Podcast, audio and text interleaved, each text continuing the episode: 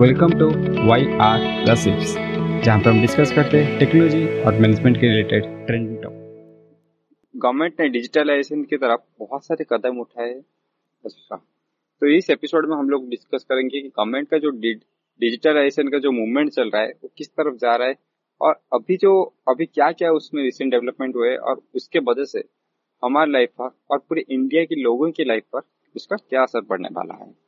तो जैसे कि हमें पता है गवर्नमेंट बहुत सारे इनिशिएटिव ले चुकी है डिजिटलाइजेशन की तरफ़, या फिर जो लीकेज होता है मनी का जो फ्लो होता है, उसमें जो लीकेज होता है, उसको रोकने के लिए एक अच्छा एफर्ट कहा जा सकता है, जो यूपीआई था। हम आज कितना ज़्यादा यूपीआई का इस्तेमाल करते हैं, जिसकी वजह से हमेशा हर महीना यूपीआई का जो ट्रांजेक्शन लिमिट है, वो रिकॉर्ड छू देती है। लेकिन और एक बुरा कदम भी लिया गया था, जो नोटबंदी कर लिया गया था, जिसकी वजह से बहुत सारे लोगों को बहुत ज़्यादा प्रॉब्लम हुआ। और इतना ज़्यादा सक्सेसफुल भी नहीं हुआ। उसके बाद जीएसटी का एक अच्छा कोशिश किया गया था और आज भी बहुत सारे जो एंटरप्रेनर्स है या फिर बिजनेसमैन है, वो भी बोलते हैं कि जीएसटी एक अच्छा कदम था। अभी रिसेंटली मोदी गवर्नमेंट ने और एक अच्छा फैसला लिया है। ये है ई रूपी का। तो ये ई रूपी होता क्या है और इसके वजह से हमारे लाइफ पे क्या क्या असर पड़ने वाला है, ये डिस्कस करें।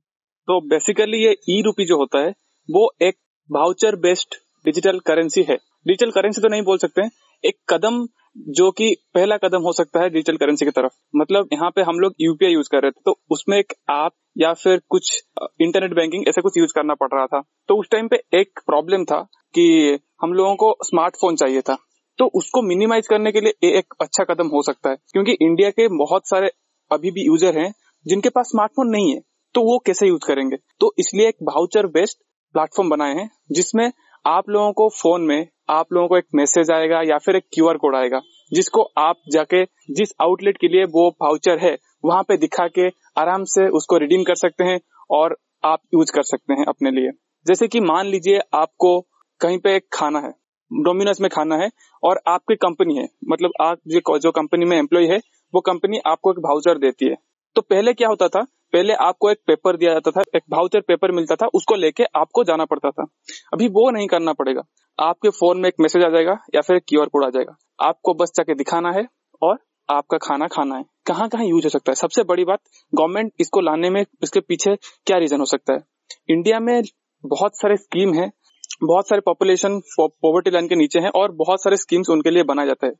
और जो पैसा होता था, पहले वो गवर्नमेंट प्रोसीजर के थ्रू आता था गवर्नमेंट जो हायर हायर के थ्रू आता था तो बहुत सारा घपला होता था उसमें। तो करप्शन रेट बहुत ज़्यादा था। उसको मिनिमाइज करने के लिए गवर्नमेंट नया रूल लाई कि डायरेक्ट बैंक ट्रांसफ़र। तो बैंक ट्रांसफ़र होने के बाद उसका सही इस्तेमाल हो रहा है कि नहीं, वो कैसे पता चलेगा? हम ट्रैक नहीं कर पाते थे, क्योंकि लोगों के बैंक अकाउंट में तुम लोग पैसा डाल दोगे बट उसको किसे इस्तेमाल कैसे करते हैं? जैसे कि कुछ एजुकेशनल पर्पज के लिए अगर पैसा मिल रहा है, वो एजुकेशनल पर्पज के लिए यूज़ ना करके, अगर उसको, फिर उसके पेरेंट्स है उसको अगर गलत इस्तेमाल कर रहे हैं तो आपको पता भी नहीं चलेगा ना। तो इसके लिए ये एक बहुत बड़ा कदम हो सकता है, जिस पर्पज के लिए, क्योंकि एक पर्पज स्पेसिफिक है और यूज़र स्पेसिफिक है। मेरे को, राम को एक भाउचर देना है उसके हायर स्टडीज़ के लिए। तो वो एक जो भाउचर है, उसको जाके अगर इंस्टीट्यूट में दिखाता है तो वैलिड होगा। अगर वो कहीं बाहर जाके दिखाता है तो वैलिड नहीं होगा। तो ये पर्पज स्पेसिफिक भी हो गया और यूज़र स्पेसिफिक राम के अलावा और कोई उसको यूज़ नहीं कर सकता क्योंकि उसके फ़ोन में मैसेज आएगा। और ये ऐसा नहीं कि स्मार्टफ़ोन होना चाहिए इसके लिए, छोटे से छोटे यूज़र को मैसेज आ सकता है और वो कूपन को यूज़ कर सकता है। तो ये एक तरह का जो लीकेज है इंडिया में जो लीकेज है, उसको ठीक कर सकता है।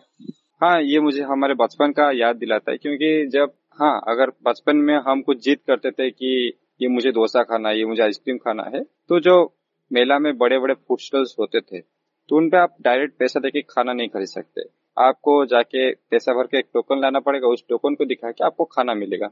ये उसी तरह का कंसेप्ट है, बस अभी टोकन को एक क्यूआर कोड या फिर एक मैसेज रिप्लेस कर देगा। और एक बात तुमने रोहित बोला कि इसका यूजेस बहुत जगह पे हो सकता है।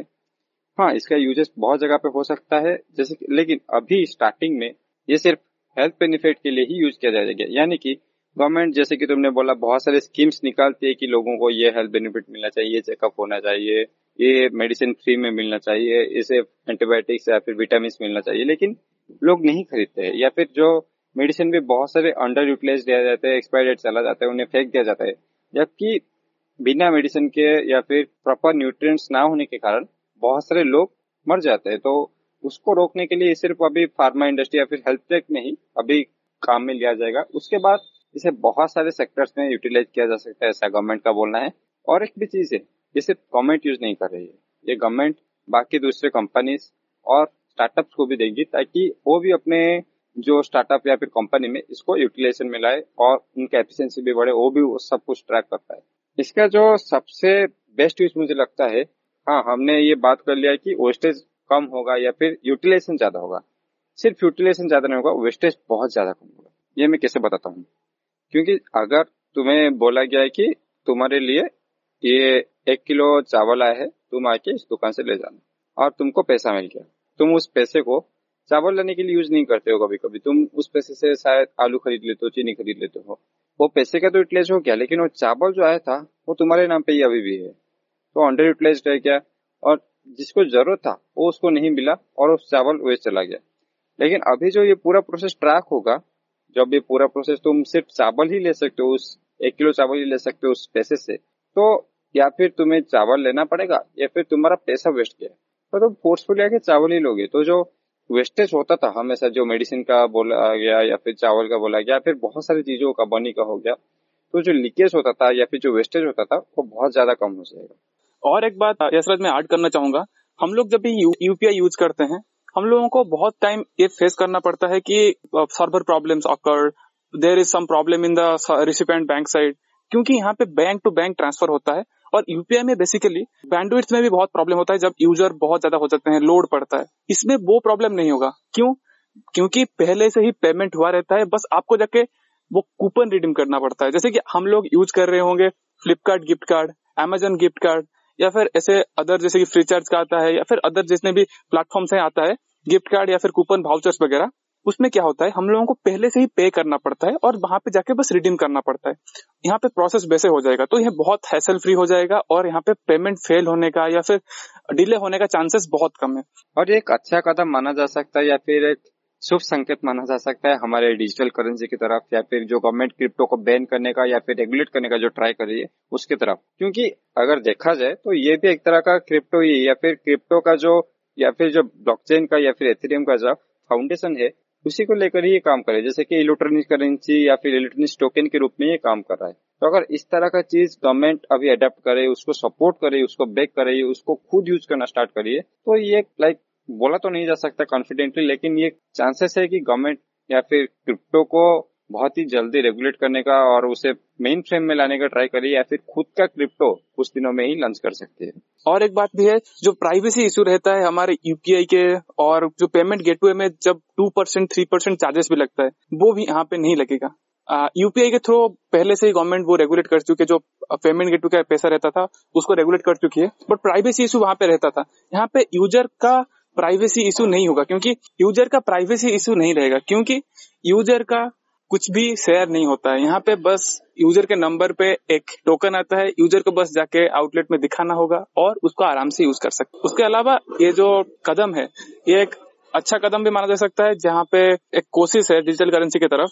ये जो डिजिटल करेंसी कितना सक्सेसफुल रहेगी इंडिया में और कितना सक्सेसफुल हो सकती है, उसको एनालाइज करने के लिए एक डाटा भी मिल जाएगा। तो देखते हैं आगे, आने वाले दिनों में क्या होता है इस ई रूपी का फ्यूचर भीम यूपीआई की तरह ये हिट होती है या होती है फ्लॉप तो इसी के साथ आज का एपिसोड खत्म करते हैं। धन्यवाद।